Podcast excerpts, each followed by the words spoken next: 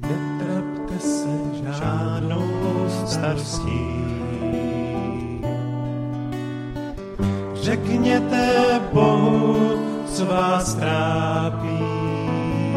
V každé modlitbě děkujte a proste. A pokoj Boží nad pomyšlení hluboký bude střežit vaše srdce, vaše myšlenky v Kristu Ježíši. V Kristu Ježíši netrapte se žádnou starostí. Řekněte Bohu, co vás trápí. V každé modlitbě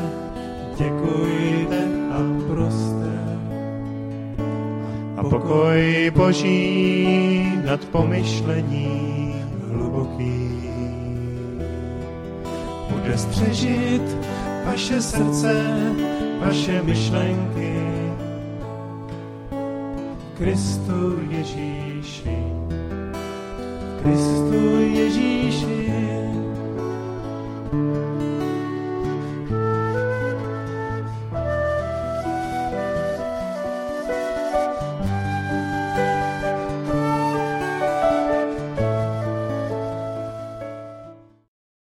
Momentě, kdy člověk se obrátí a, a přijme Pána Ježíše jako svého Pána a Spasitele, tak eh, se často stává, nebo téměř vždy by se mělo stávat, že eh, vám začne ukazovat různé věci ve vašem životě, které nejsou úplně v pořádku. A eh, u mě ukázal na jeden vztah, a byl to vztah s jedním z mým spolužákem ze základní školy, bylo to 30 let zpátky.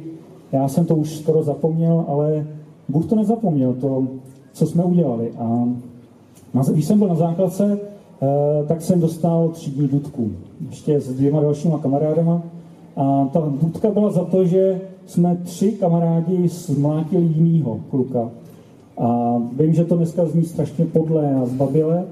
A e, Bůh viděl, že je to důležité, aby tohleto se dalo do pořádku. A tak jsem prostě po 30 letech vyhledal toho kamaráda na Facebooku Zjistil jsem, že ten kluk, který byl takový otloukánek v té třídě, tak, tak šel k Paragánům do Chrudimy, výsadkové jednotce, a, takže se dal pojákům a tak jsem ho požádal o schůzku a napsal jsem mu, že bych s ním chtěl mluvit. A, a tak on souhlasil, byl překvapen trošku, tak jsme se sešli a já jsem mu řekl, že bych se strašně chtěl mluvit za to, že jsme tenkrát Eh, ho tak zbavile zmátili a, a omluvit, omluvil jsem se za to a požádal jsem ho o odpuštění. A ten kamarád, Robert se jmenoval, odpověděl, já ti odpustím, ale za jedné podmínky. A říkám, nevím, jaká to bude podmínka, ale souhlasím. A Robert řekl, já bych tě chtěl taky požádat za odpuštění, protože Eh, vy jste měli důvod, proč mě zmátit. Já jsem na vás bonzoval a eh, vy jste mě za to zmátili. Já už jsem si tohle věc nepamatoval, ale eh, viditelně to bylo důležité i u něho a tak jsme se mohli zájemně obejmout, odpustit si a věřím tomu, že nebýt toho, že jsem poznal Boha, tak by k tomuhle kroku nikdy nedošlo.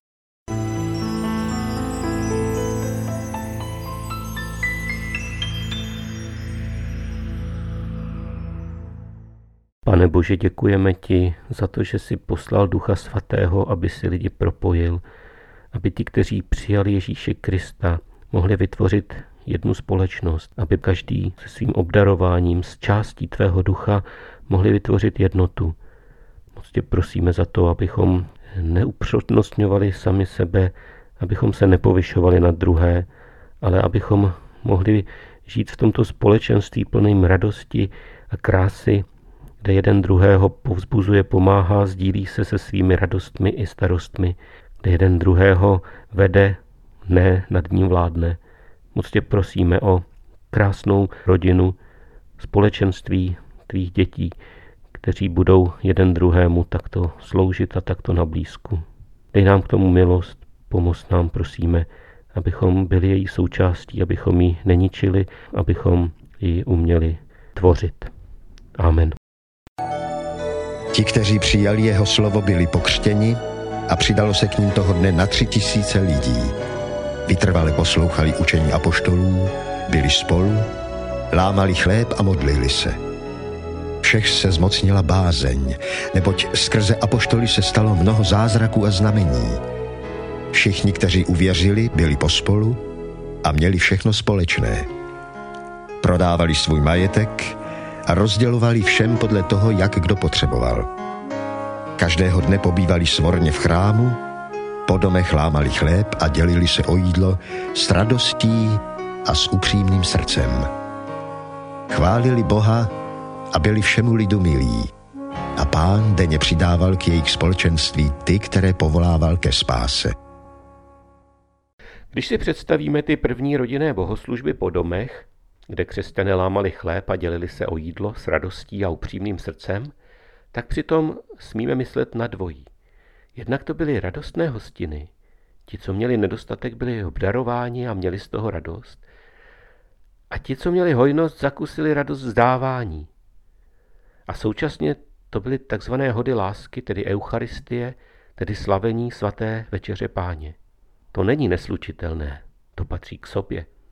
Taková je původní podoba Eucharistie, večeře pánovi. Byla to radostná hostina chudých i bohatých, slabých i silných, starých i mladých, tedy všech, kdo patřili do rodiny víry. Pod pojmem dům, jak čteme ve skutcích, se tenkrát myslela celá rodina, včetně žen, dětí, služebníků i otroků.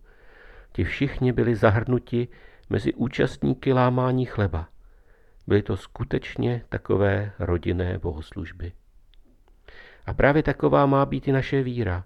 Ne, že se na něčem zasekneme a do omrzení budeme opakovat stále to samé a po chvíli už ani nebudeme vědět, co říkáme, když to pořád dokola ten páter noster, páter noster. Víte, to je výtah. To je takový výtah, který pořád jezdí. A říkal se mu lidově páter noster a latinsky páter noster je odčenáš, protože ta modlitba páně se lehce vyprázdní, takže už ani nevíme, co obsahuje a jenom se stále opakuje dokola. Tak se to může stát i s Eucharistí, s večeří páně. Ale tehdy to tak nebylo.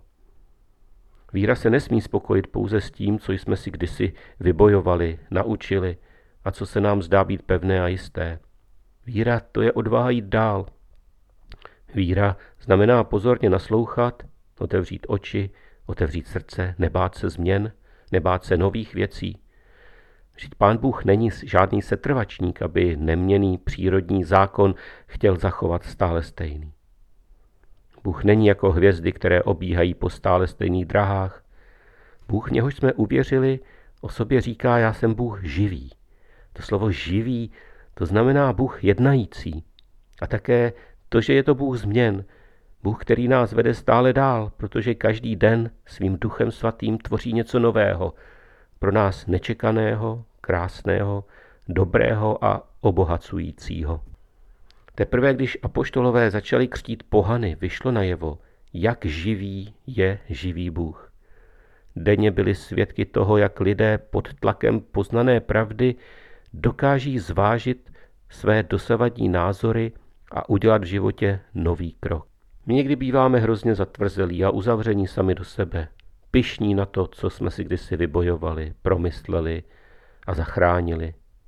Chceme být věrní, tak to říkáme.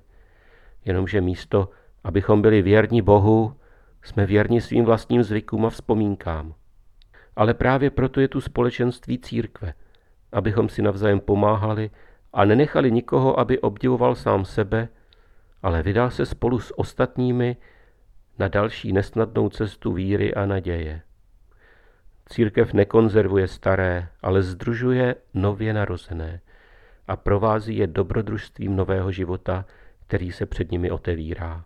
Tak to dává Duch Svatý, který přišel, který se stoupil, ta moc z výsosti, která se rozdělila a obdarovala každého z části, takže dohromady vytvořili jedno společenství. Moje milá je v zahradě. Spolu s ní mnoho přátel. A já toužím slyšet její hlas. Přijď, můj milý, rychle jako gazela a laň. Vrať se z louky, poseté liliemi.